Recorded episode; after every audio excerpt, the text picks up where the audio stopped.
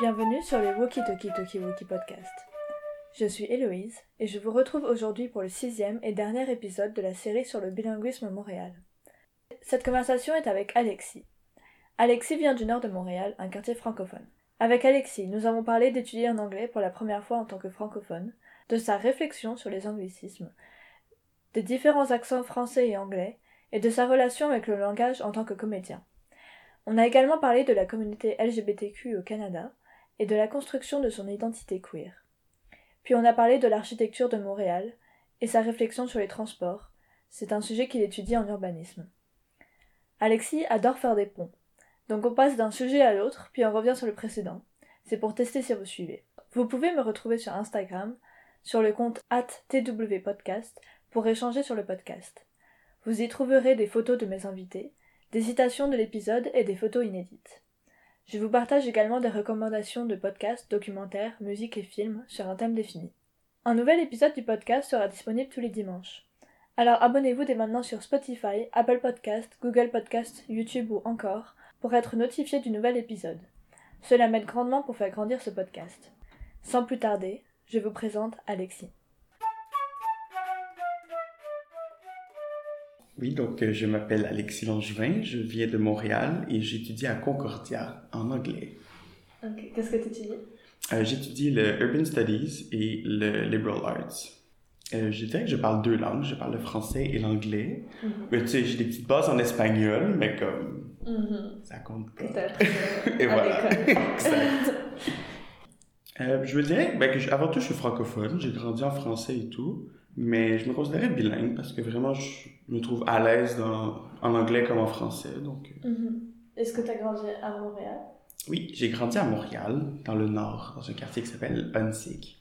Un quartier surtout francophone en fait aussi. C'est pas comme Hampstead ou euh, d'autres quartiers. Et t'as fait tes études en...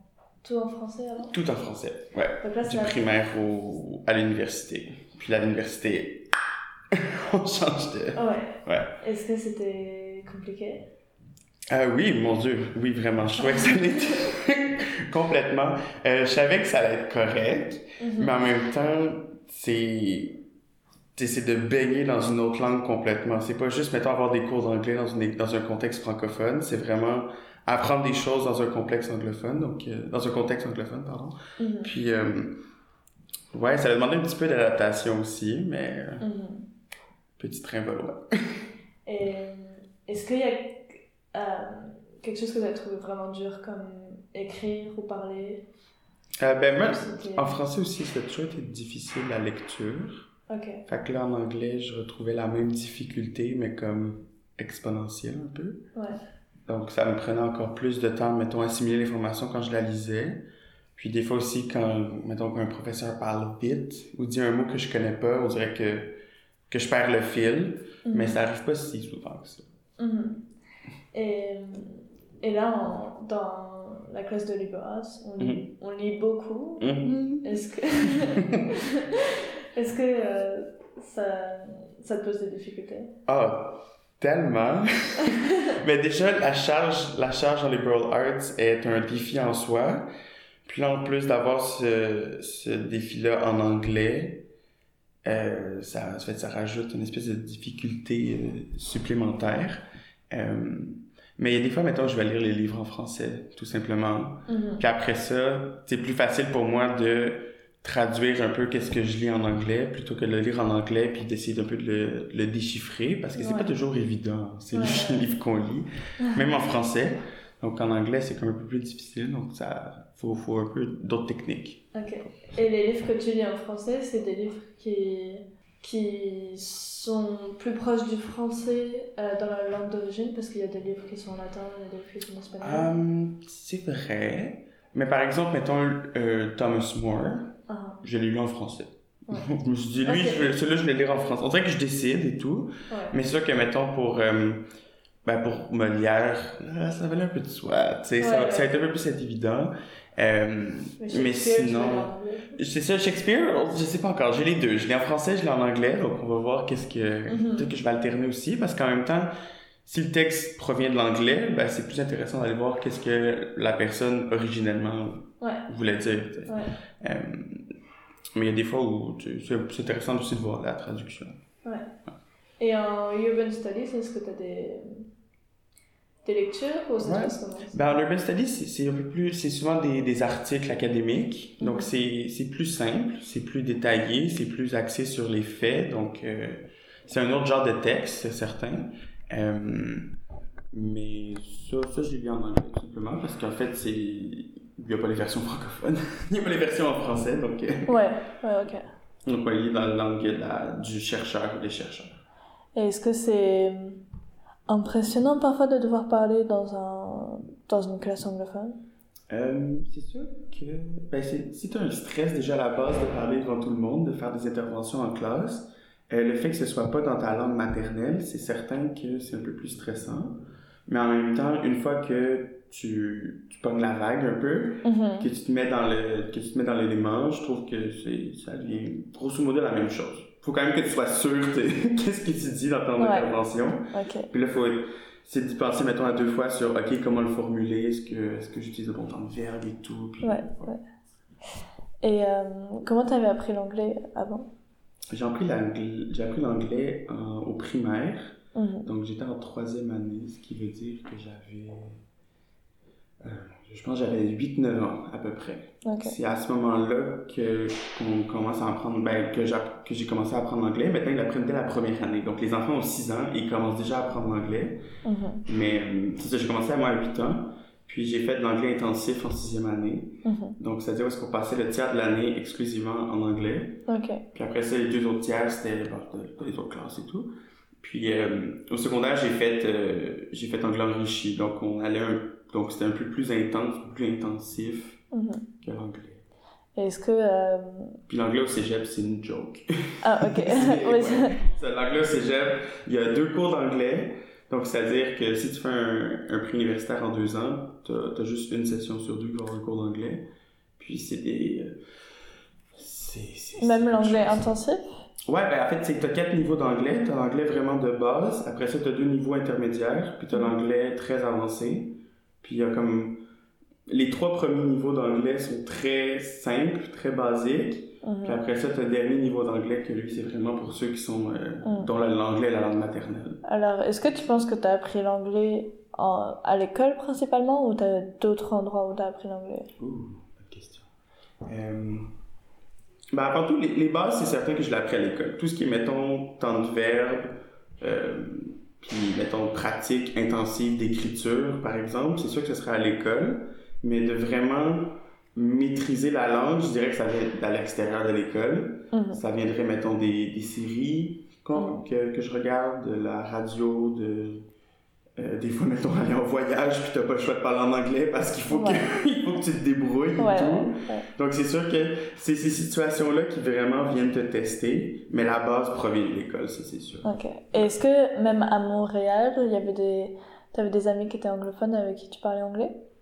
Euh, c'est vraiment plus arrivé au cégep, euh, parce que ben, au secondaire, tu as vraiment ton, ton petit univers et tout, donc tu es à l'école, donc tu as tes amis qui parlent français et tout. Euh, mais c'est ça, au cégep, j'ai commencé à élargir mon sac d'amis, puis avoir des amis qui parlaient juste anglais, puis c'était comme, ok, c'est une réalité, on va parler anglais quand, quand on est ensemble et tout. Fait que c'est. Ouais, c'est plus tard que ça s'est. Mhm. que, que c'est ça, l'anglais c'est vraiment comme intégré à ma vie courante. Mhm. Donc vers le cégep. euh, Ouais.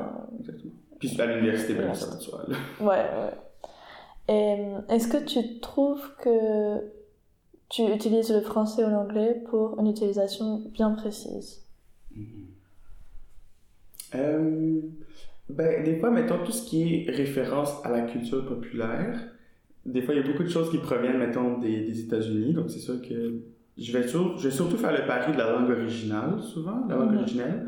Donc, euh, mettons, si, si c'est une réplique d'un film, je vais aller, si c'est un film que j'ai vu en anglais, ben, je vais chercher le truc en anglais. Mhm. Mais sinon, dans la vie, vraiment, c'est français de base, puis si vous voulez, je parle anglais. C'est plus comme ça. Ok. comme c'est vraiment. Si je, je peux le dire en français, je vais le dire en français, mais si jamais j'ai l'occasion de le dire en anglais, ben, je peux, je peux le faire, tout à fait. Et quand tu parles euh, dans la vie courante, quand tu réfères à un film qu'en anglais, est-ce que tu, tu le francises, tu dis le titre en français ou tu dis le titre en anglais? Euh, des fois, je vais dire le titre en français, surtout, mettons, pour euh, des films, mettons que ça provient de mon enfance, donc Mhm. que je regarde en français. Mais si c'est pardon, si c'est des séries ou quoi que ce soit, ben, je vais dire le titre original souvent. Mhm. Parce que des fois, ils traduisent des séries ou traduisent des films, puis ça veut, ça veut plus rien Et dire. puis on comprend. hein. Et est-ce que, bon, c'est une question un peu précise, mais est-ce que tu, quand tu dis le nom, tu le dis avec un accent anglais ou tu dis avec un accent euh, français? Ouais, je vais dire avec un accent anglais, je crois. Sauf encore là, rare exception, mais Ouais. il n'y en a aucune qui me vienne à l'esprit. Est-ce que tu trouves que tu fais beaucoup d'anglicisme quand tu parles? Euh, non. Je, ben, je- non, je pense pas. Je pense que, mettons, je vais, je vais le dire en anglais plutôt que dire un anglicisme. Ok. C'est plus ça. Parce que, mettons, il y a des choses, il y a des phrases, que, euh, des, des emprunts qui, qui, ont, qui ont pas lieu d'être, que j'entends dans la vie courante, que les gens qui parlent français utilisent, puis moi, non. je- T'as un exemple en tête Bon matin. Bon matin. Ah ouais. Bon matin, ça, on peut pas dire ça. Que là, ça, c'est quelque chose que j'utilise pas, mais on peut dire good morning. Et bienvenue. Est-ce que tu dis Ah oui, mon Dieu, non, non, non, moi je dis toujours de rien ou Ah. ça fait plaisir. ouais. Mais dire, non, de répondre bienvenue à un merci, ça c'est non plus, je fais pas. Ok, ok. Et est-ce que tu trouves que les Québécois en général euh, font beaucoup d'anglicismes ou sont contre les anglicismes C'est un peu le débat. euh, hmm, Ben c'est c'est ça qui est un peu drôle, c'est que c'est il y a des gens mettons qui vont chialer que l'anglais prend trop de place, mhm, puis là ils se retournent de côté et utilisent plein d'anglicismes. Ouais. Donc, tu sais, ultimement, je pense pas, mettons, que les anglicismes. C'est sûr que c'est- ce sont pas des mots français, donc on peut pas techniquement les utiliser, mais en même temps, ils sont utilisés. Comme on en parle, puis ça fait partie de notre vocabulaire. Euh, fait que je pense pas vraiment que c'est nécessairement le démon, les anglicismes, mhm. ou la langue anglaise non plus. C'est peut-être plus de. Ben, plus de- Ouais, de plus de faire la part des choses aussi, de dire comme d'apprendre de un le mot français, puis de deux aussi se rendre compte que d'où provient cet anglicisme-là, puis pourquoi cet anglicisme-là est utilisé, tu sais, de comme un peu retracer. Ouais. Ok. Ah, par exemple, comme, c'est un anglicisme. Comment? Quand tu dis comme, c'est un anglicisme. Comme? Ah ouais, Ouais. je pensais que c'était juste un tic de langage. Ben, Comme ben c'est quelque chose de très québécois, euh, québécois, en fait. dire comme? Ouais, parce que ça vient de C'est comme dire like. genre. Bah, ça vient de like, Ouais. ouais, mais sauf que. Sûrement. Imaginez si c'est un anglophone qui a commencé à dire comme. Mais c'est un peu le, Mhm. le, le cliché, on va dire, des Québécois. de Dire comme? de Ah dire mon dieu, je pensais qu'il y avait d'autres clichés avant ça. Ah bah, il y a, non, mais il y a des ouais. clichés avant ça, mais Ouais. c'est-à-dire que comme c'est pas quelque chose qu'on dit en Ah France. non. Non. Ah. Mais parce que ça vient de I was like, et genre. Ouais, j'ai fait comme. Non, on dit, Ouais, c'est vrai. on dit genre. Genre? Ouais. Ok, ben nous aussi on dit genre. Ouais, bah, vous savez.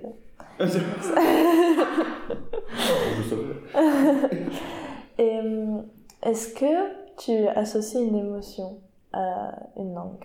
Bah, peut-être. J'associe peut-être le stéréotype, euh, le stéréotype un peu expéditif à l'anglais. Ah. Que l'anglais, mettons, c'est très précis, c'est très. euh, je sais pas, je trouve que c'est très, un ton très affirmatif, très informatif.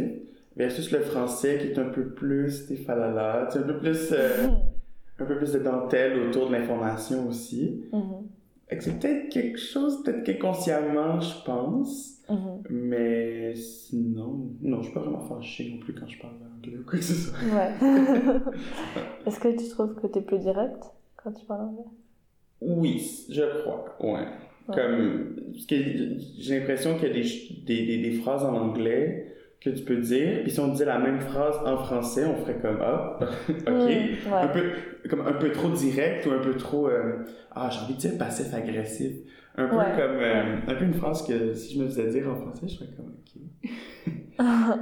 Je sais pas si j'ai des exemples. Faudrait que je pense à ça.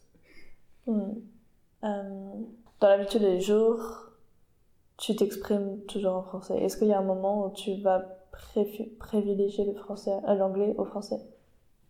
Euh, ben déjà, mettons, je réfléchis toujours en français. Je sais pas si c'est comme... Ouais.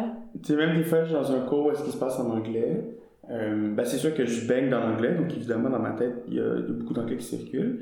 Mais reste que, chaque fois que je, je vais, j'entends, mettons, ma petite voix, comme on dit, Ouais, ouais, ouais. comme... Elle va être en français tout le temps. Puis tu sais, je me Mhm. dis comme, ah, faut pas que j'oublie tantôt. Même Mhm. si j'ai dans un cours en anglais, tu sais, c'est comme... Mhm.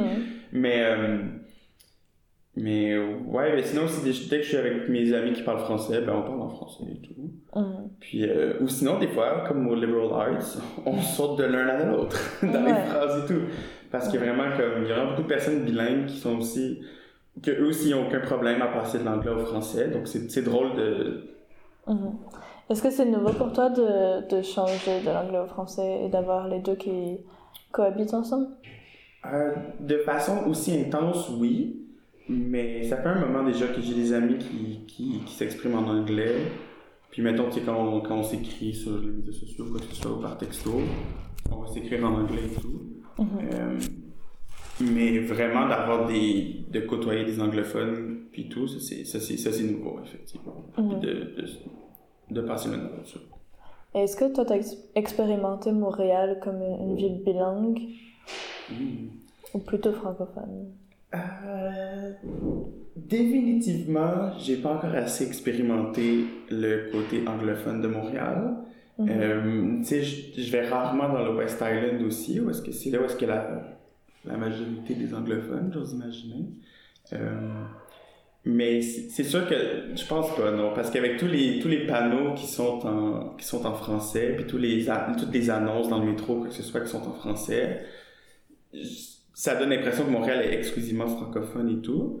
Euh, mais là maintenant, justement, d'être à Concordia, puis d'avoir des, de, voir justement les panneaux à Concordia qui sont en anglais, ben là, je le, je le vois plus, mettons, l'espèce de, de revers de la médaille et tout. Puis, c'est emballant, j'aime, j'aime pas ça. Mhm. Et, et même le bilinguisme des gens, est-ce que avant, euh, autour de toi, les gens étaient vraiment plus francophones? Et maintenant Ouais, plus définitivement. je- parce que je- justement, j'ai juste fréquenté des écoles francophones, des, des cégeps francophones. Puis, il y a beaucoup moins de mélange, mettons, qu'à l'université, où est-ce que là, vraiment, t'as des... ben, un plus grand mélange de plus de gens de différents backgrounds. Mais euh, non, avant, c'était surtout francophone, je sais. Mhm. Mais justement, avec, là, avec les, séries que j'écoutais ou les films que j'écoutais, c'était en langue originale, donc... Des Mm. fois, j'insérais justement des, petits- des petites répliques ou des petites phrases en, en anglais. Mhm. Et quand tu regardes des séries, est-ce que tu mets les, les sous-titres en français ou les sous-titres en anglais? Ou sans Euh, sous-titres? Ça va vraiment dépendre. Puis des fois, je peux commencer la série avec des sous-titres français. Puis après ça, je me dis, ben, je mettre les sous-titres en anglais. Puis à un moment donné, je me dis, j'enlève les sous-titres. Puis des fois, je me dis, ben, je mets les sous-titres en anglais et tout. Fait que ça, ça change pas. Ça, ça, c'est vraiment un peu aléatoire aussi, là. Mhm. Ou quand maintenant les personnages ont des, ont des forts accents, des fois, je vais juste mettre les, les sous-titres en anglais pour pouvoir associer le son au mot. Puis, mettons, des fois, c'est une phrase que, que je veux vraiment comprendre la signification, ben, je vais mettre les sous-titres en français pour voir comment eux ont, ont vu, mettons, ont interprété ces, euh, Mhm. ces, cette réplique-là. Mhm. Ça t'amuse de regarder la traduction Oui, je trouve ça, je trouve ça le fun de voir, mettons, comment on s'exprime dans deux langues pour dire la même chose, Mhm. mais c'est pas du tout les mêmes termes qui sont employés, la même façon qu'on va le faire dire. Je trouve ça, je trouve ça assez fascinant. Est-ce que tu trouves qu'il y a des accents que tu trouves plus faciles à comprendre que d'autres? Oui. Je dirais, ben, je- mettons, je suis allé en Écosse, Mhm. et l'accent écossais, ça m'a pris un petit trois jours pour vraiment plus comprendre et tout. Euh, là, Ouais, c'est drôle tough. parce qu'il y avait des sons que je reconnaissais, donc mettons le R qui est très, très roulé. Ouais. Ça, je, ça, je, trouvais- je trouvais ça drôle, mais des fois, mettons, il parlait vite, les expressions aussi. Euh, puis, mettons, je suis allé aussi dans le sud des États-Unis, puis là-bas aussi, ils ont quand même un, un accent, tu sais, qui garde et tout, puis très, très marchouillé un peu. Euh, donc, ça, ça demande toujours une petite, Ton une petite adaptation. adaptation, mais on finit par, on finit par se retrouver rapidement. Mhm. Puis je dirais en fait, ben, je dirais qu'il n'y a pas vraiment comme un accent en particulier. Je dirais que c'est vraiment plus à quel point l'accent est prononcé, que là, ça peut s'éloigner de ce que moi je connais. Ouais, ok. Et toi, t'es habitué à l'accent euh, américain Ah, mais je sais pas si, je Côte sais pas si au Canada on a un accent.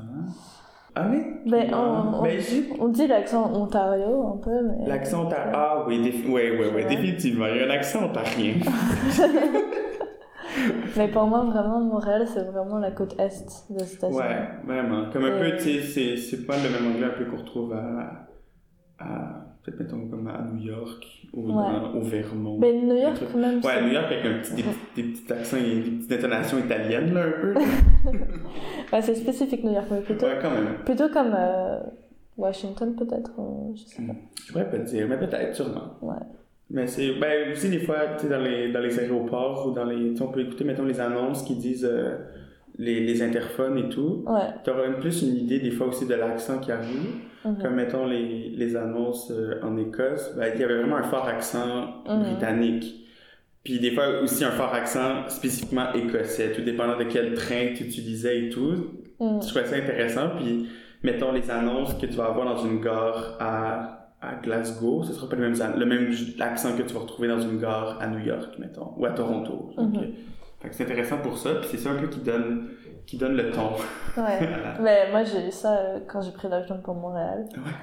J'ai entendu l'accent québécois, j'étais Ah, c'est bon, je suis partie là. exact, voilà. On est dépaysé complètement. Ouais. Euh, est-ce que tu trouves qu'il y a une variété d'accents québécois? Euh, oui, oui, c'est sûr qu'il y a des accents vraiment particuliers, mais peut-être de moins en moins, parce que, ben, parce que les gens se déplacent de plus en plus, tout simplement. Mhm. Les gens grandissent quelque part puis décident de mé- déménager ailleurs. Fait qu'il y a beaucoup plus un mélange. Donc, c'est, euh, je dirais que c'est moins, c'est moins cloisonné maintenant, que je peux dire, ah, ça, c'est un accent typiquement euh, saguenéen. Donc, mais il y a encore des petites, des petites phrases, des petits accents qu'on peut associer à certaines régions, mais je dirais que maintenant, ça se mélange pas mal, puis euh, tout le monde se comprend, ça, c'est, ça, c'est sûr. Mhm. Donc toi, tu comprends tout le monde. Il n'y a pas de, Ouais. de personnes où tu dis Oh là. Ben, c'est- non. C'est, Non. c'est moi qui fais le choix de pas les comprendre. Et, euh, et l'accent français, tu arrives? Oui, l'accent français, j'y arrive. Ma mère vient de France, donc Ah ouais, Donc, quand j'étais plus jeune, elle avait un accent français. Mhm. Donc, moi, Maintenant, elle a un quand petit. québécois. Maintenant, ouais, de plus en plus. Maintenant, elle a beaucoup plus un accent québécois parce que ben, ça fait longtemps que. Ok. Pas en France. Euh, mais. euh, ouais, je comprends. Peut-être juste le verlan. Que des fois, je suis comme. Ah, Ok, ça me prend comme un petit deux secondes pour faire le déclic. Chelou, tu connais. Chelou, oui, je, chelou, je connais à cause de Zao. C'est horrible. et, et ton père, il est québécois? Ouais, mon frère est québécois. Ok. Est-ce que tu trouves qu'il y a un esprit qui est spécifique à Montréal?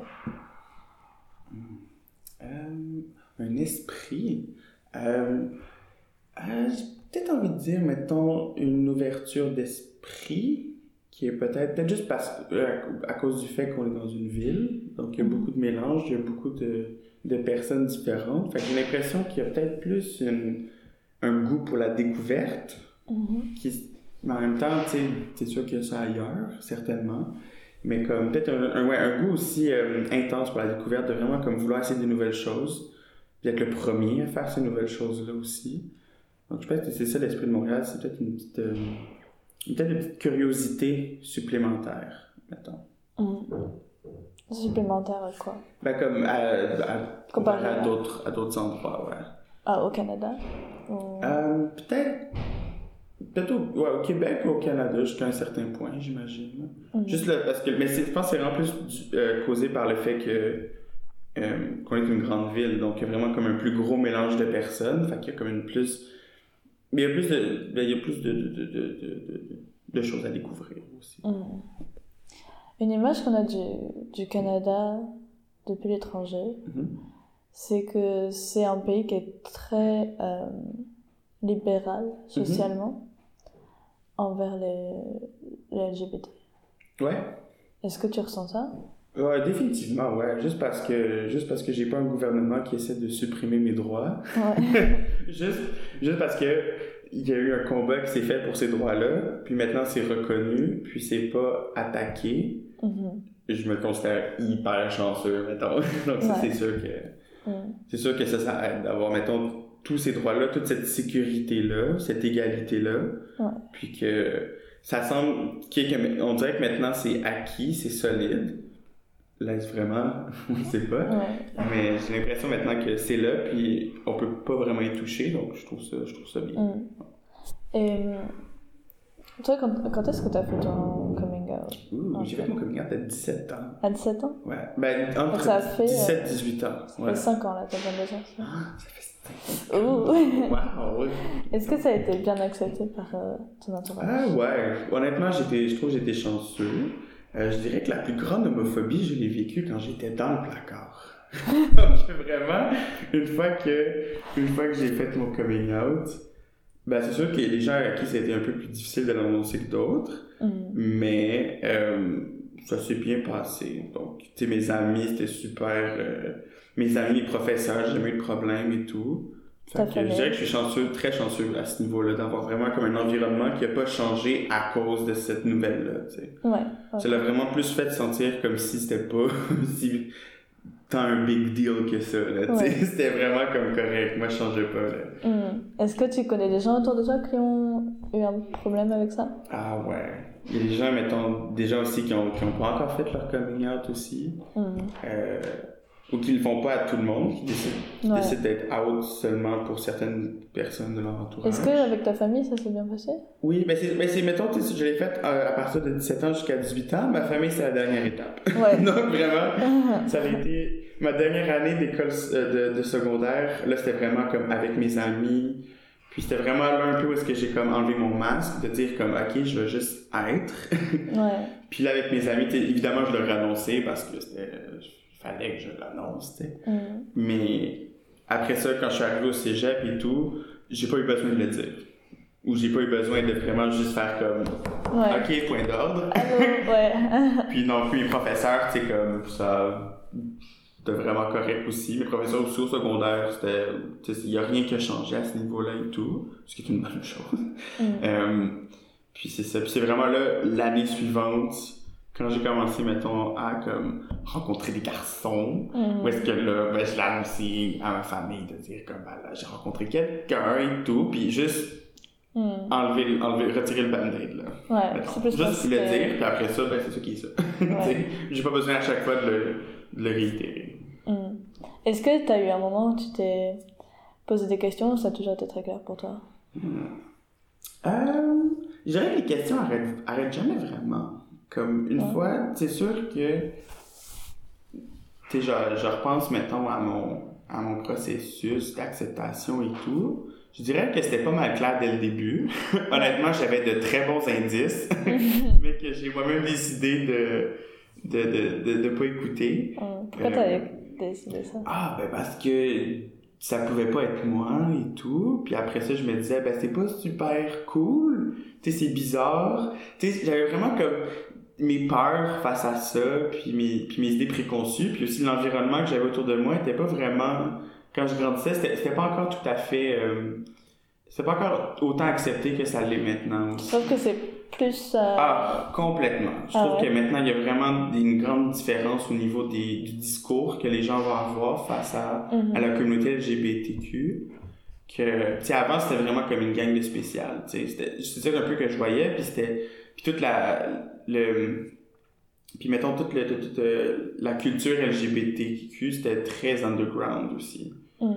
Donc, mais ça commençait. Quand j'étais petit, ça, mettons, ça commençait à, à être à la télévision et tout.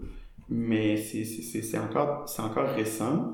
Donc, euh, maintenant, c'est pour ça que c'est, maintenant, c'est, je trouve que c'est florissant. Puis c'est Mhm. super emballant, puis ça continue de, de prendre l'ampleur. Est-ce que le- tu trouves que les gens sont plus inclusifs dans leur discours? Dans la vie de tous les jours? Euh, je crois que oui. Je crois que oui. Il y a vraiment, définitivement, il y a un cheminement qui est en, qui est en cours. Mhm. Comme, j'ai l'impression que les gens aussi développent un éveil à comme faire attention à comment ils s'expriment et tout. Puis, euh, tu sais, ça, ça se fera pas du jour au lendemain, c'est certain. Il y a encore des gens qui, qui ont, leur, qui ont leurs idées préconçues, leurs stéréotypes, leurs préjugés. Car on peut pas.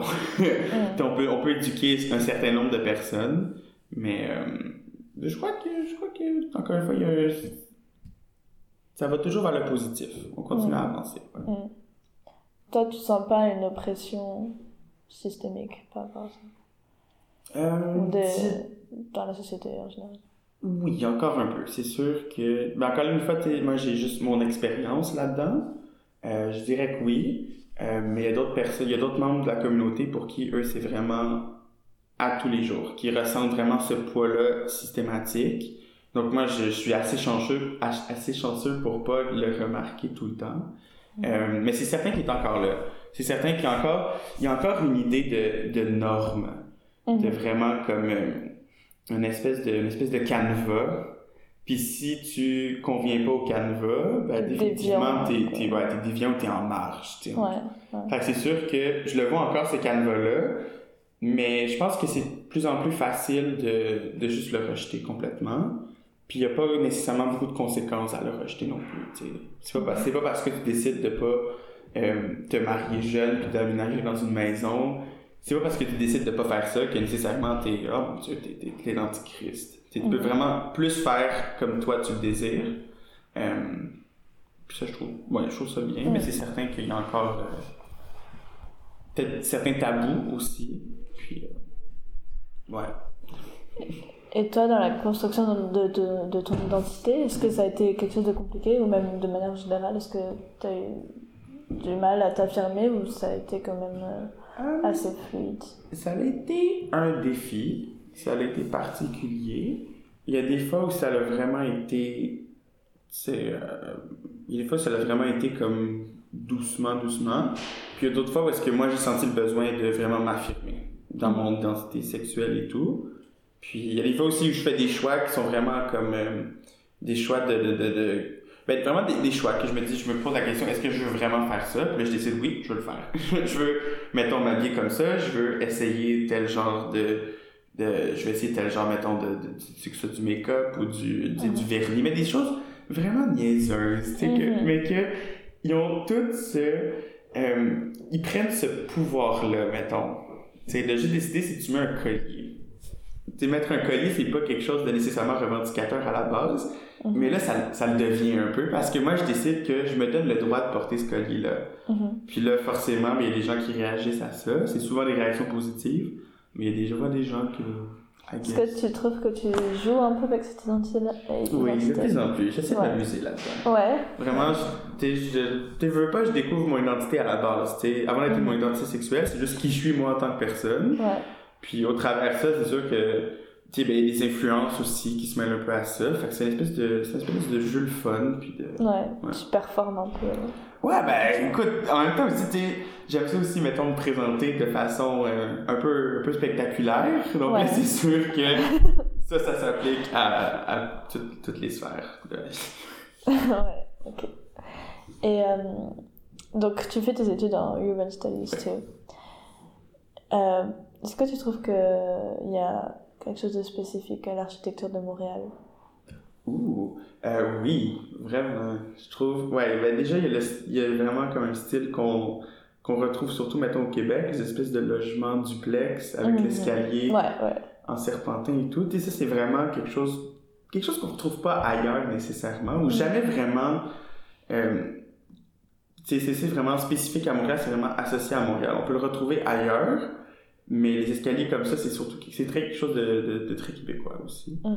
euh, mais sinon, à part de ça, il y a vraiment comme un mélange. Il y a des influences, des influences françaises, des influences euh, anglaises, euh, des influences romaines aussi, avec les colonnes et tout, ces affaires-là. Mhm. Donc, il y a vraiment comme des styles qui reviennent. Mais il y a un, il y a un beau mélange, puis une belle, une belle cohésion de tous ces styles-là et tout. Puis surtout maintenant avec le, avec le moderne et tout, avec les gratte-ciels qu'on voit, dire, on a des architectes qui viennent qui viennent, qui viennent à Montréal, puis ils s'amusent avec Montréal, puis ça, je trouve ça, je trouve que c'est une force pour l'architecture à Montréal. Mm. C'est le fait qu'on dirait qu'on peut, on peut pas mal, on peut pas mal tout faire. Mm. On peut vraiment, il n'y a, plus, y a plus vraiment de, de Ça s'invente un peu. Ouais, exactement, ça s'invente et ça se réinvente aussi. C'est, c'est mm. cool. Puis ça, c'est quelque chose que peu de villes ont quand même. Ouais. Est-ce que euh, tu trouves que Montréal se démarque dans, en Amérique du Nord pour son architecture? Je crois que oui. Je crois que il y a vraiment des. Ben déjà, Montréal a ses landmarks, comme on dit. Donc, c'est maintenant ses, édifices phares. Mhm. Comme justement l'espèce de la place Ville-Marie, en fait, qui est un édifice en croix des années 60, vraiment comme un, du verre et tout. Puis avec l'espèce de gyrophare en haut qui est clair. Ça, honnêtement, je, je pense que c'est vraiment associé à Montréal et tout. Puis après ça, maintenant, tu regardes des choses comme le stade olympique, que t'es comme, OK, qu'est-ce que c'est que ça? Ouais. puis tout. Euh, puis là, d'un autre côté, t'as, t'as, t'as des, euh, un complexe qui a été conçu par Miss Van der Rohe, qui est un architecte hyper reconnu, qui a des tours partout dans le monde. Mm. Puis il est venu faire une tour, il est venu faire un projet à Montréal. Fait qu'il y a vraiment comme un, un, un mélange, puis tout, des choses spéciales et, euh, et remarquables, vraiment. qu'on- Qu'est-ce qui t'a poussé vers Urban Studies? Euh, ben, c'est, encore une fois, c'est, un peu drôle. C'est un peu comme ma sexualité. C'est que je le savais dès le début. Il y avait des choses que, voilà, je me disais comme, ah, ben, c'est drôle, j'aime les ponts et j'aime les hommes. Donc, vraiment, c'était, deux choses que je remarquais. Et, et puis là, après, ben, c'est de voir un peu comment je peux développer ça. Puis aujourd'hui, mettons, mon, mon goût pour l'urbanisme, pour l'architecture, ben, ça fait partie de mon identité aussi. Je suis, Ouais. que c'est, vraiment comme c'est des goûts qui font partie de moi. Puis Urban Studies, ben, je voyais ça un peu comme la façon un peu d'aller mettre des notions, des notions derrière ces, ces intérêts-là, mettons. De vraiment plus aller euh, concrétiser ces envies-là. Puis, euh, ouais. Est-ce qu'il y a quelque chose sur lequel tu veux te tourner plus tard? Ah ouais, ben, c'est définitif que je, je veux mettre l'accent sur les transports. Ah ouais. Parce qu'il y a vraiment comme plein de toutes sortes de branches, j'ai l'impression. Il y a vraiment comme l'urbanisme plus extérieur sur, mettons, les parcs et tout. Ça m'intéresse aussi, c'est super fascinant. Mais moi, c'est vraiment plus comme le côté transport, le côté mobilité qui, Mm. qui m'intéresse parce que c'est. Parce que je trouve ça drôle, parce que justement, c'est ce qui fait, mettons, que les gens sont ensemble, les gens se déplacent, vont à certains endroits, puis finissent par se croiser pour Ouais. après ça aller dans leur, leur voie séparée et tout. Fait que ça, ouais, je trouve ça fascinant, puis c'est plus ça vers ça que j'ai envie de me, me tourner plus tard. Ok. Et puis c'est quelque chose qui est dans, dans un monde mondialisé est Ah ouais, très c'est- important quoi. C'est absolument. Parce que tout le monde, tout le monde se déplace. Il y a personne qui reste sur place. Tout le monde va quelque part. Puis là, après ça, c'est où est-ce qu'on va et comment on va à ces endroits-là. Mhm. Puis ces, ces deux questions-là, ça donne, ça donne plein d'idées. Là. C'est, que ce soit, mettons, euh, soit, mettons, tu les femmes qui doivent marcher des kilomètres pour aller chercher de l'eau en Afrique, Ouais. ou que ce soit toi qui prends ta voiture pour aller t'acheter quelque chose au dépanneur. Tu sais, fait que c'est Mm. vraiment, c'est le même mouvement, c'est les gens qui se déplacent, mais c'est pour des raisons et c'est des contextes différents et uniques. Mhm. Puis ça, je, je trouve ça vraiment comme une, je trouve que c'est une mosaïque Mhm. impressionnante aussi parce qu'en même temps, tout le monde, tout le monde se déplace, tout le monde bouge, mais Ouais. personne ne le fait de la même façon. Que C'est ça que je trouve cool. Euh, c'est un des majeurs challenges en Mhm. écologie. Complètement, oui. Et comme je fais un travail là-dessus d'ailleurs, Ouais. les transports sont la plus grande source d'émissions de gaz à effet de serre Ouais. de tous les euh, ben, De toutes tous les secteurs. toutes ouais. les origines, tous les secteurs, c'est le transport qui est le plus grand fautif dans les euh, Ouais, parce que tous les transports, que ce soit, mettons, pour construire, entretenir les routes, entretenir les aéroports, construire les aéroports, il y a du pétrole qui est inclus là-dedans et ça pollue. Mm. Fait que c'est peut-être ça aussi que j'ai envie de faire, c'est d'aller voir, mettons, qu'est-ce qu'on peut changer pour améliorer les transports, pour que ce soit un peu plus durable? Ben, beaucoup plus durable, en Ouais. fait. Ouais. Très plus durable. Vraiment. Euh, Est-ce que tu t'es intéressé aussi par comment faire pour que les échanges soient plus locaux Ouais, ben oui, absolument. C'est de voir, ben c'est, c'est vraiment ça l'urban study. C'est vraiment étudier l'espace urbain, comment les gens vivent en ville.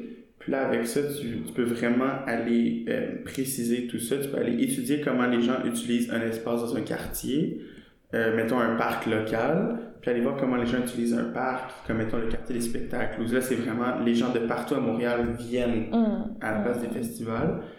Puis, euh, non, ça, c'est, vraiment aussi important de voir, mettons, à quel point les gens se déplacent aussi. Il y a des gens qui habitent, mettons, très loin en banlieue, puis qui vont venir à chaque jour au centre-ville de Montréal, versus les gens, mettons, qui vont vivre et travailler en banlieue, qui Mm. se déplaceront pas beaucoup. Mais c'est vraiment, encore une fois, de créer une mobilité qui fonctionne pour tout le monde.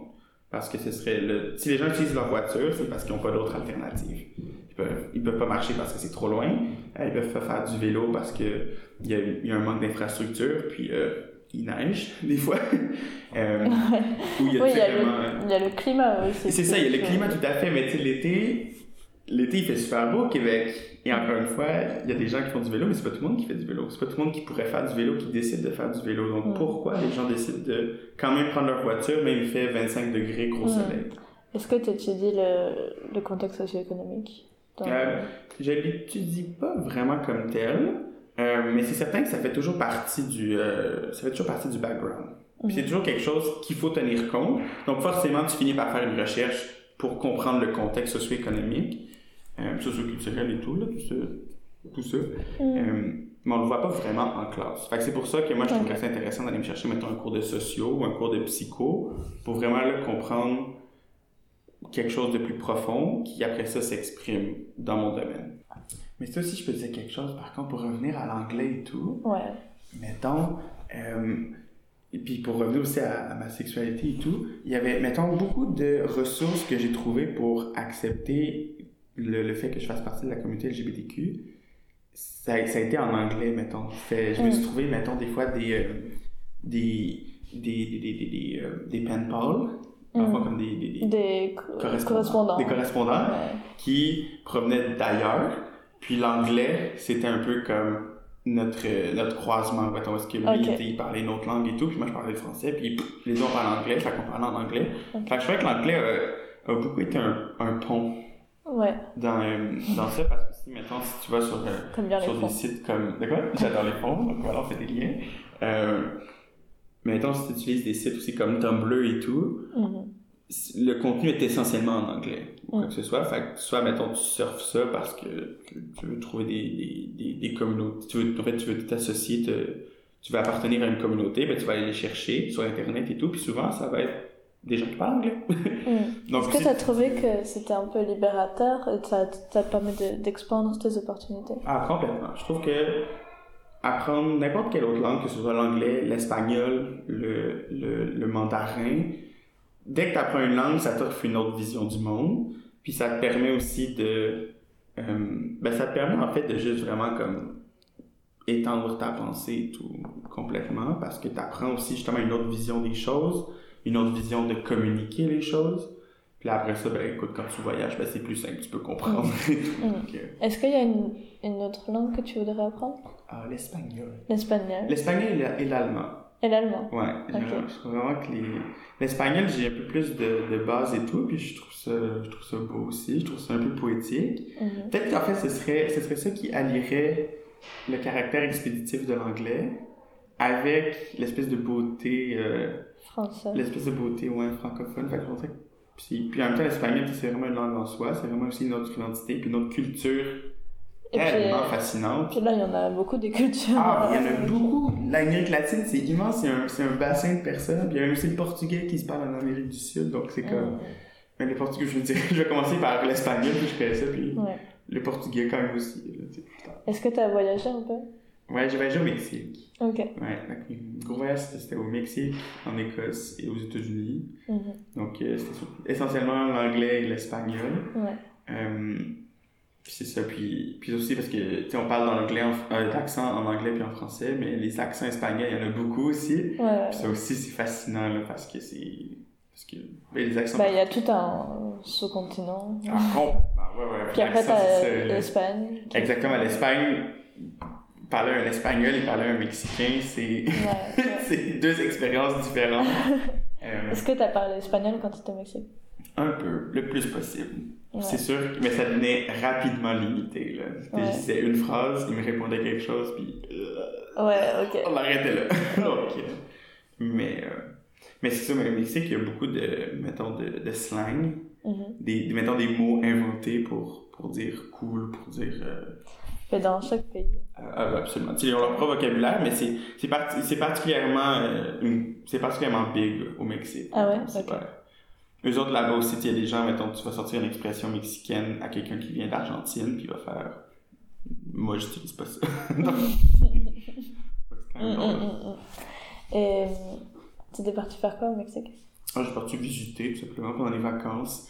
Parce que quand on est au cégep, on a un mois de vacances. oh. On est en vacances du 20 décembre au 20 janvier. Donc, euh, ah. j'ai pu partir. T'es allé voir le soleil. Je suis allé voir le soleil, je suis allé voir les 15 degrés qu'il faisait à chaque jour versus moins 15 degrés à Montréal.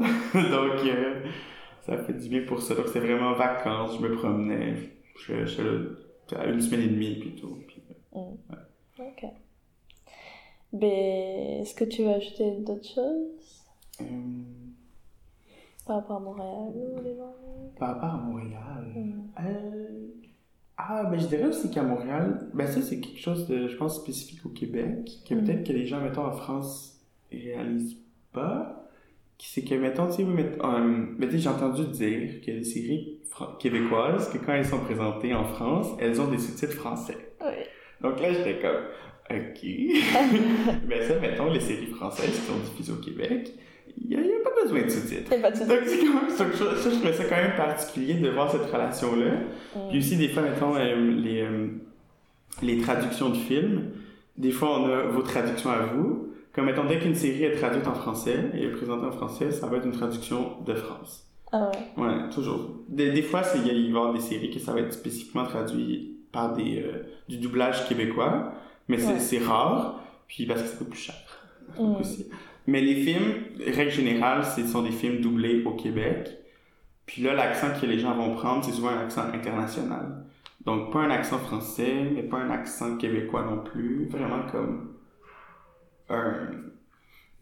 Ça va, ça va être parlé différemment, en fait. Ce sera pas vraiment comme un accent avec des, avec des québéquismes, des expressions spécifiques au Québec qui vont être utilisées dans ces, dans doublages-là. C'est parce qu'il y a moins de gens. Il y a moins de gens aussi, puis parce que aussi ça, ça fonctionne un peu mieux pour une, pour une raison X. Une, un, un doublage en français international fonctionne un peu plus qu'un doublage en québécois. Mm. Mais a- après ça, il y a des films qui font exprès de prendre un doublage québécois, québécois, avec vraiment des, les sacres et tout, puis les expressions. Puis ça, c'est une toute autre expérience, mettons, de... Ben, ça, ça donne une dimension culturelle au film. Absolument et tout, puis ça, puis c'est ça, on dirait qu'il y a vraiment comme un contexte de film où ça fonctionne plus qu'ailleurs. Mm, mm. Comme une fois, je, Dieu, je regardais le film le plus violent de ma vie, Hobo with a Shotgun. C'est un film hyper violent, je, je, ben, je le recommande pas particulièrement. mais, mais la traduction française est une traduction keb. Vraiment là, québécoise, québécoise, ça dit des hosties, ça dit des cris, Ah, ça ah. dit va chier. C'est ultra québécois, mais dans ce ça contexte-là, ça fonctionne parce que c'est un film Ouais. violent, puis le langage, ils mettent vraiment l'accent là-dessus, puis ils Bah, tu vont- pourrais faire pareil avec euh, tous les slangs français. Quand même, Ça. absolument aussi. Ouais. Parce que c'est ça, tu sais, tu regardes des séries, puis mettons comme Skins, qui était traduite, qui était doublée en France, puis là ça dit des, ça dit des putains, des fichiers, puis là on est comme, Ah, on parle pas comme ça. Ouais. Mais en même temps, tu on comprend Ah, que c'est intéressant parce que moi j'ai pas ce... cette euh, perspective-là. Parce que pour moi, c'est dans une série qui est doublée. Bon, je regarde jamais de films doublés déjà, sauf euh, les Disney quand j'étais petite. Mais Exact, ouais. euh, c'est vrai que ça me, ça me m'interpellerait pas si j'entendrais des, des putains ou je sais pas quoi. Mhm. C'est normal pour moi, mais si j'entends des. Je sais pas, Chris, euh, tabarnak, C'est ça- qui, est- qui est drôle aussi, parce que ça, ça, ça présente une autre vision des choses, mais encore là, c'est dans une... c'est Je vais comprendre tout ce que la personne va dire en français, avec un accent Ouais. français, mais c'est pas comme ça que je le dirais. Fait que ça, je trouve ça le fun, Mm. un peu. Tu sais, Mm. Tu toujours comme... Ah! C'est- Tu penses que du coup, tu as été plus habitué à l'accent français parce que tu l'entends dans des Ah non, vraiment plus. Non, c'est l'accent québécois quand même. Ah ouais. Parce que si, tu sais, déjà. Ah, mettons, quand tu regardes les nouvelles et tout... mais plus, euh, plus accentué à l'accent français que quelqu'un que français a été habitué à l'accent québécois. Euh, je crois que ouais. Ouais, je crois que j'ai ouais, plus été confronté à l'accent français en tant que Québécois que le français moyen qui est exposé au français québécois, sûrement. Euh, aussi parce que des fois, quand j'étais petit, j'écoutais des films français aussi, là. Mm. Comme, tu sais, j'ai grandi avec Les Visiteurs. tu sais, c'est c'est quand même sais, très français. C'est pas français. Donc, les comédies françaises. ouais. Et voilà, mais tu sais, c'est mais c'est le fun, Est-ce que, aussi. est-ce puis que ta mère t'a c'est donné la, la culture euh, française? Euh, Je dirais que ça venait pas mal de mes deux parents aussi. Mm. Mes deux parents, sais, les deux, c'est des, c'est des fans de Louis de Funès. Mm. Donc vraiment tous les films, le, le gendarme, Biel ou la cuisse, les films. Ouais. J'ai regardé, mais j'ai regardé, je dirais que j'ai regardé beaucoup plus de films français que la moyenne, peut-être. Ah. Mais moi, mais euh, j'ai pas grandi avec Louis de Funès et euh, je devrais refaire ma culture, mais mais il est drôle. ouais. Puis ça me fait rire, mais en même temps, tu sais, oui, mettons, mais côté, mettons, comédie, j'avais les films français, Mais au même moment, des fois, j'écoutais des humoristes québécois et Mhm. tout. Fait que là, ça, c'est vraiment très québécois et tout. Puis ça aussi, c'est le fun de voir les humoristes québécois partir en tournée en France et tout. Puis là, je, je sais pas trop comment ça se passe, s'il y a des gens qui comprennent pas comment ils s'expriment, quoi que ce soit, ou tu sais. Mm. Mais ils ont beaucoup de succès, fait que je me dis que ça se passe bien. On n'est pas si différents que ça. Mm, Ok. mm, mm. Fait qu'il y a des choses aussi qui restent universelles, puis après ça, le reste, c'est juste comme la touche que, que nous, on met à ça. Ben, je pense que par rapport à l'accent québécois, on fait tout un, tout un pata. Ouais, moi, je crois, ouais, il y a tout un plat qui est fait, là. ouais, complètement, de- complètement. par rapport à l'accent québécois, mais. euh, Parce que je il y a des gens euh, aussi qui parlent d'un accent montréalais Ouais. aussi. Ça, c'est d'autres choses, je sais, je sais pas si c'est étudié encore. Mais tu sais, parce qu'à Montréal, tu sais, oui, il y a un mélange. Tu sais, on a l'accent québécois, forcément. Mais, tu sais, justement, tu sais, il y a beaucoup de Français qui sont. Mm. Mais pour moi, t'as un accent québécois très international. Ouais, ben, parce que j'ai fait du théâtre aussi. Fait qu'au théâtre, Ah, on a ok. appris le français international et tout. Mais il y a des fois, mettons, où je m'exprime, puis là, c'est vraiment l'accent du... Mm. un accent qui sort que je savais pas que j'avais. mais tu sais, mais on regarde, tu sais, il y a des, influences justement des, des immigrants français qui viennent ici, qui eux apportent leur accent français, fait qu'il y a comme ça qui se mêle un peu. Puis aussi, euh, il y a une grosse diaspora, ouais, comme toi, les, les- Et aussi, il y a, il y a des, il y a des diasporas importantes, mettons, qui viennent de l'Inde, qui viennent de, Mm. qui viennent d'Haïti. Fait que les autres, ils app- ils apportent le créole haïtien, Ouais. qui a des petites touches de français aussi. Puis, il y a des, puis nous, des fois, au cégep, on avait beaucoup, on avait beaucoup d'amis qui, qui parlaient justement le créole. Fait qu'on on commençait à utiliser des expressions, cré, des Ah, expressions créoles et ouais. tout. Euh, puis, puis c'est drôle, comme c'est fun aussi, parce que ça vient, ça vient colorer la langue et tout, absolument. Ouais. C'est une richesse un peu. Ouais, puis après ça, il y a des, nous, il y a des expressions anglaises qu'on qu'on francise, qu'on francilise, qu'on francise. Qu'on francise. Mhm. Ok, d'accord. Donc il y a des expressions anglaises qu'on francise. Ouais. Puis, euh, tu sais, que soit des mots qu'on va prononcer à la française, ou juste de conjuguer un verbe anglophone. Mm. comme, Ouais. ouais, comme mettons se parquer, ben, on se parque pas, Ben- on se stationne. Mais on va le On se gare. Ouais, Mais ça, on l'utilise pas ici, de se garer. Ben, moi, je me gare. Toi, tu te gares? Ouais. Toi, tu te parques, moi, je me gare. Ouais. Mais le vocabulaire de la voiture est très réputé pour être très anglophone. Ouais, aussi. Mais encore une fois, ça c'est ça c'est intéressant parce que dans ma, ma dernière, ma, ma dernière année de, de, de, secondaire, dans mes cours de français, on voyait beaucoup, mettons, l'usage de la langue. Ok. Donc on a vu, mettons, les anglicismes. Fait que Mm. C'est là que j'en ai appris beaucoup. Comme, mettons, on peut pas dire un sundae. Il faut qu'on dise un parfait. Donc un parfait au chocolat. ou Ah bon? Donc tu sais, il y a des, plein de mots que tu apprends que tu disais toute ta vie, puis que, ah, surprise, c'est pas le bon mot. Mais, euh, puis là, après ça, on a appris, notre prof nous disait que lui, mettons, ça faisait, ça faisait 30 ans qu'il enseignait, puis au début, quand il commençait à enseigner, les gens parlaient des essuie-glaces comme des wipers, Mhm. comme le, le terme anglais dans le fond, ou un pneu, c'était un tire. Mhm. Puis c'était vraiment, les gens utilisaient systématiquement le mot anglais, mais aujourd'hui, moi, je- un pneu, c'est un pneu. Je dirais pas, Ok. je dirais pas un tire, je dirais pas un wiper, je dirais l'essuie-glace. Fait qu'il y a des, il y a comme peut-être une réappropriation un peu, mais c'est certain qu'il y a encore des, Je trouve que ça devient plus français. bah peut-être, ouais. Ou Ouais. peut-être que non aussi, puis c'est correct. Tant, tant que c'est, important de savoir le mot français, mais après ça, c'est, bien correct de décider aussi quel, quel mot tu utilises. Qu'est-ce que tu penses de la politique québécoise de vraiment tout franciser? Euh, J'aurais tendance à dire que à un certain moment, c'était nécessaire. Parce que, ben, évidemment, j'étais pas là dans les années 70, mais quand, au moment où la langue, euh, la, la loi a été passée, Montréal avait pas l'air d'une ville francophone. Je pas comme, c'est, c'est vraiment tous les, afficha- les affichages étaient en anglais Mhm. toute la publicité était en anglais. Il y avait beaucoup de comme, l'anglais était beaucoup plus prédominant. Donc, j'imagine que les gouvernements pensaient que la langue allait disparaître parce qu'on est entouré de- d'anglo-saxons et tout.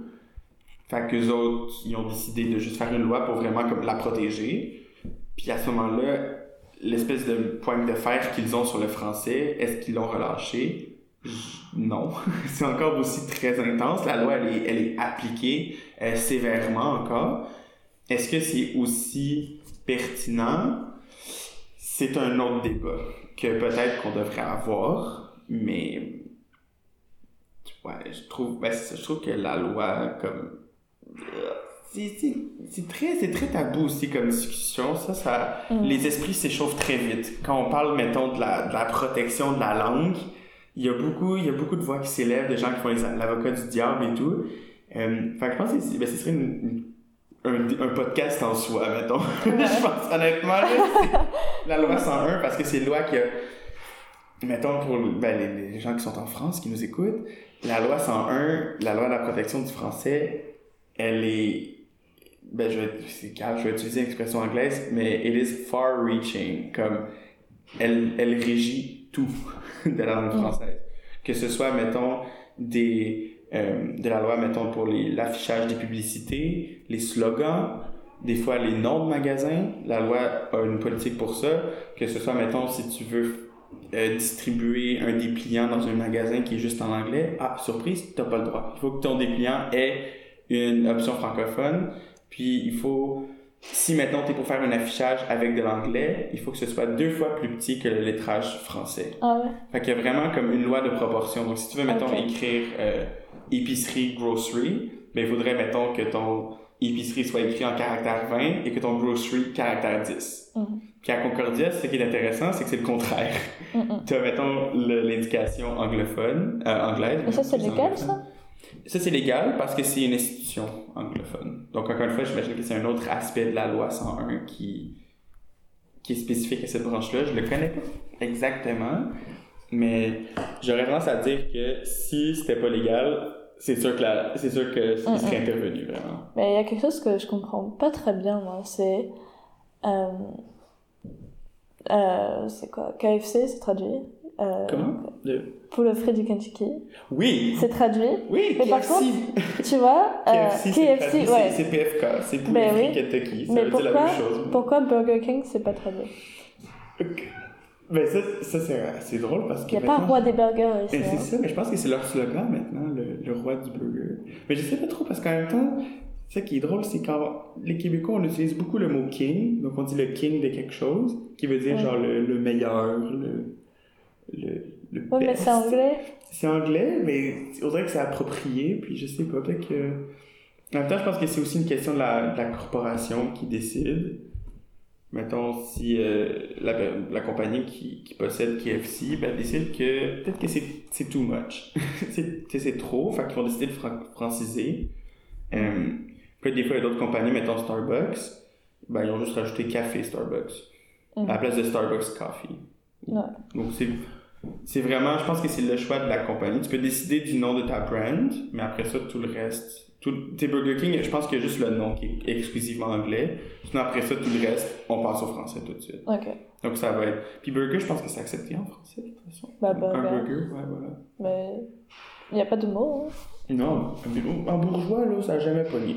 Honnêtement, là, en bourgeois, on, laisse faire, on, on abandonne. Hmm. Ok. Ou des fois, dit sandwich aussi. Ben, sandwich, mais sandwich, c'est pas la même C'est chose. ça, c'est mais pas- dis un sandwich au poulet, puis il parle d'un, d'un burger au poulet. Vraiment, un sandwich, c'est une baguette. C'est ça, moi aussi, c'est exact. Comme si je le vois au titre du pain tranché. C'est ça, Ouais. c'est sandwich. Ouais. Si tu me donnes un burger et que tu me dis sandwich, je sais pas Non, En pas sandwich, c'est même pas français. Sandwich non plus, c'est le nom, c'est, non, c'est, un- c'est, un, c'est le nom de quelqu'un. Lord Sandwich. C'est vrai Ouais.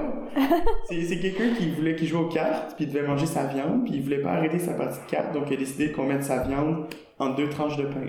Ah, c'est le fun. Donc c'est devenu le sandwich Ah avec le monsieur. Ah, ouais, je vais inventer un plat aussi. C'est ça, ouais. Tu pourrais dire l'Héloïse, puis dans le fond, ça pourrait être. euh, Ben, je vais réfléchir. Voilà. tu peux penser. ouais. Ok. C'est drôle. Euh... Ben, est-ce que t'as quelque chose d'autre à ajouter? Hmm. Ah, je dirais aussi que c'est difficile quand. Parce que, mettons, je trouve ça cocasse de. Mettons, les, les gens qui apprennent le français en Ontario vont beaucoup souvent apprendre le français qui est parlé au Québec, parce qu'évidemment, c'est c'est au Canada. Mhm. Ou le français qui, mettons, qui est parlé au Nouveau-Brunswick ou en- au Manitoba. Mais, mettons, les Américains qui vont apprendre le français, ça va être beaucoup axé sur la France. Pour les Américains, le français, ça vient de la France. Ça vient, ça vient, tu sais, Ben, c'est encore bien bien, ça. je sais pas, j'ai parlé à des Américains qui avaient appris le français que Mhm. quoi, peut-être. Ah, quand même. Ah, ben. Mais, euh, Mhm. bon, ouais. Pour moi, moi je trouve ça bizarre. Mais, Mais pour moi, je, je sais Ça, pas. ça, ça m'étonne quand même. Encore une fois, chacun a son expérience aussi, là. C'est sûr Ouais. que les. Mais c'est comme l'anglais. Est-ce que tu apprends l'anglais américain ou l'anglais Ah, britannique c'est, Tu vois, Ben, toujours été l'anglais canadien. Vraiment. Parce Ouais. qu'il y a comme. euh, tu aussi une orthographe spécifique à l'anglais Mm. américain puis à l'anglais euh, british, britannique. Mhm. Euh, puis l'anglais canadien, yes, des Mm. fois on va écrire un, on va prendre mettons l'écriture britannique pour certaines choses, mais l'écriture américaine pour d'autres. Ouais. Fait que nous on a appris. Moi, je suis, à un, utiliser je suis un les- peu perdu sur, un peu perdu sur l'écriture de color, behavior. Ah ouais. C'est tout ce qui était neighbor, OUR, neighbor, Ouais, ouais. c'est OU comme en- comme les britanniques, mais tout ce qui est mettons euh, comme euh, authorize, ça va être ZE plutôt que S- SE. Ouais. Ouais. Puis après c'est aussi toutes les euh, mettons tu sais où, où- Et le vocabulaire. Le vocabulaire, complètement. C'est aux États-Unis, ça veut c'est pas dire-. C'est ça, pas, le, c'est pas le tube, c'est pas le subway, c'est le metro. Mais encore une fois, si tu vas à Toronto, là c'est le subway. Ah ouais? Complètement. Ouais. Puis si tu vas à Vancouver, ben là c'est Skytrain, c'est autre chose. Mais euh, C'est le quoi? le Skytrain, Le Skytrain. ouais, parce Ah, que c'est un train qui est surélevé. Ouais, c'est cute, hein? petit. Ouais. Mais tu sais, puis mettons les toilettes. Aux États-Unis, c'est restroom. Puis au Canada, nous, c'est washroom. Et bathroom, c'est où? Bathroom, que c'est à la maison. À la maison, c'est bathroom. Mais ben, c'est comme. C'est ça encore, c'est que. Tu sais, moi, j'ai appris que dire. Pour dire toilette, c'est washroom. Mais là, après ça, t'as bathroom. En Angleterre, t'as loo. Ouais. T'as ça, t'as restroom. Fait Moi, je dis toilette. que- toilette, tout simplement. Tu veux juste dire loo, dis toilette. C'est comme. Tu as tout ça. Mais moi, j'ai- j'avais une amie euh, québécoise qui me disait est où la salle de bain En me Ah la demandant salle de les bain. toilettes. C'est vrai. Mais des fois, je la aussi, je vais à la salle de bain et tout. Tu Ouais. vas prendre un bain, mais on est dans un ça. bar. Enfin, Voilà. C'est quand même drôle aussi parce que j'ai dans mon appartement, la, le, la cuvette est séparée du bain et du lavabo. C'est dans deux pièces séparées, mais je dis quand même la salle de bain.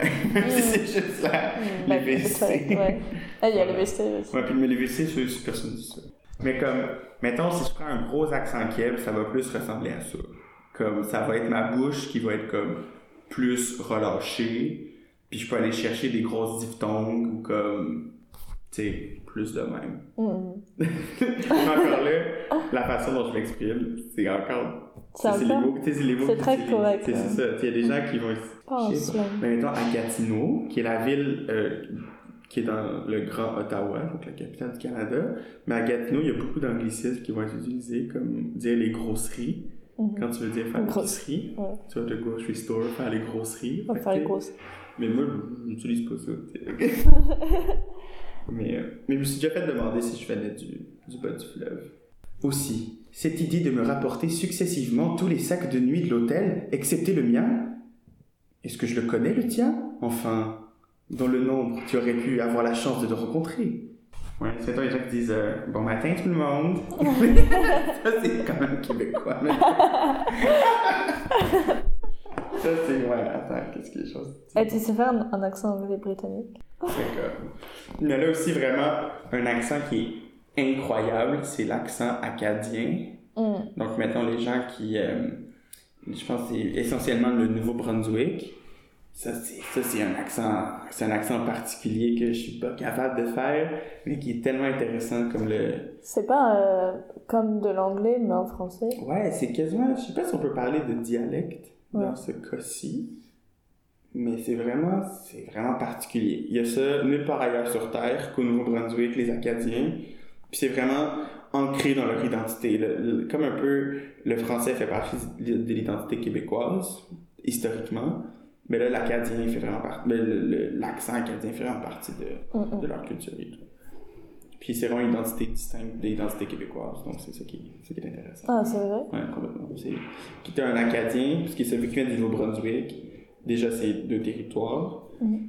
Mais après ça, c'est, c'est, pas des, c'est pas deux accents qui se ressemblent non plus. C'est vraiment comme un accent acadien. Puis, C'est tout pour moi. Ah, c'était cool. Ouais, merci. Merci à toi de l'invitation. Merci d'avoir parlé. Vive le français. Si vous avez aimé cet épisode, je vous invite à le partager sur les réseaux sociaux et à en parler autour de vous. C'est la fin de cette série sur le bilinguisme à Montréal, mais ne vous inquiétez pas. Je continue le podcast avec un thème parallèle, le voyage. Après avoir moi voyagé et exploré la ville de Montréal, j'invite des amis qui ont voyagé aussi à me parler de leur expérience. Lisa parle quatre langues et demie et me raconte son rapport avec les langues. Ce qui fait, je trouve, une bonne transition avec le bilinguisme à Montréal. Puis elle nous raconte son expérience en Inde, où elle a fait du bénévolat dans une association. On se retrouve sur Instagram sur le compte @twpodcast où vous pouvez interagir avec moi pour me donner vos retours sur le podcast. Et à la semaine prochaine. Vous étiez sur le Toki Woki Woki Toki Podcast.